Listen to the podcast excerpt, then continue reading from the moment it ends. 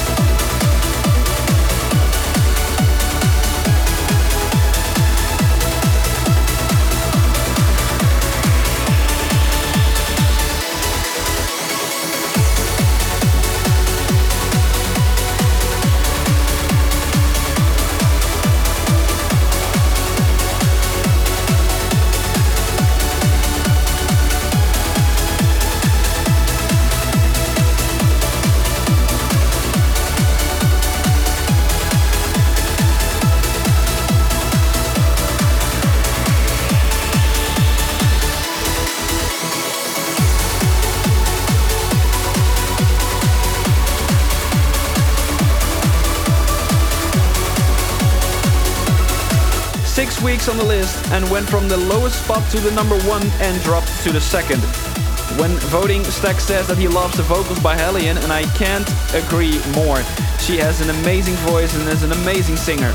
Released last year on the 25th of September, this is MaRLo, HALIENE, and Triode, and Castle in the Sky, the extended mix.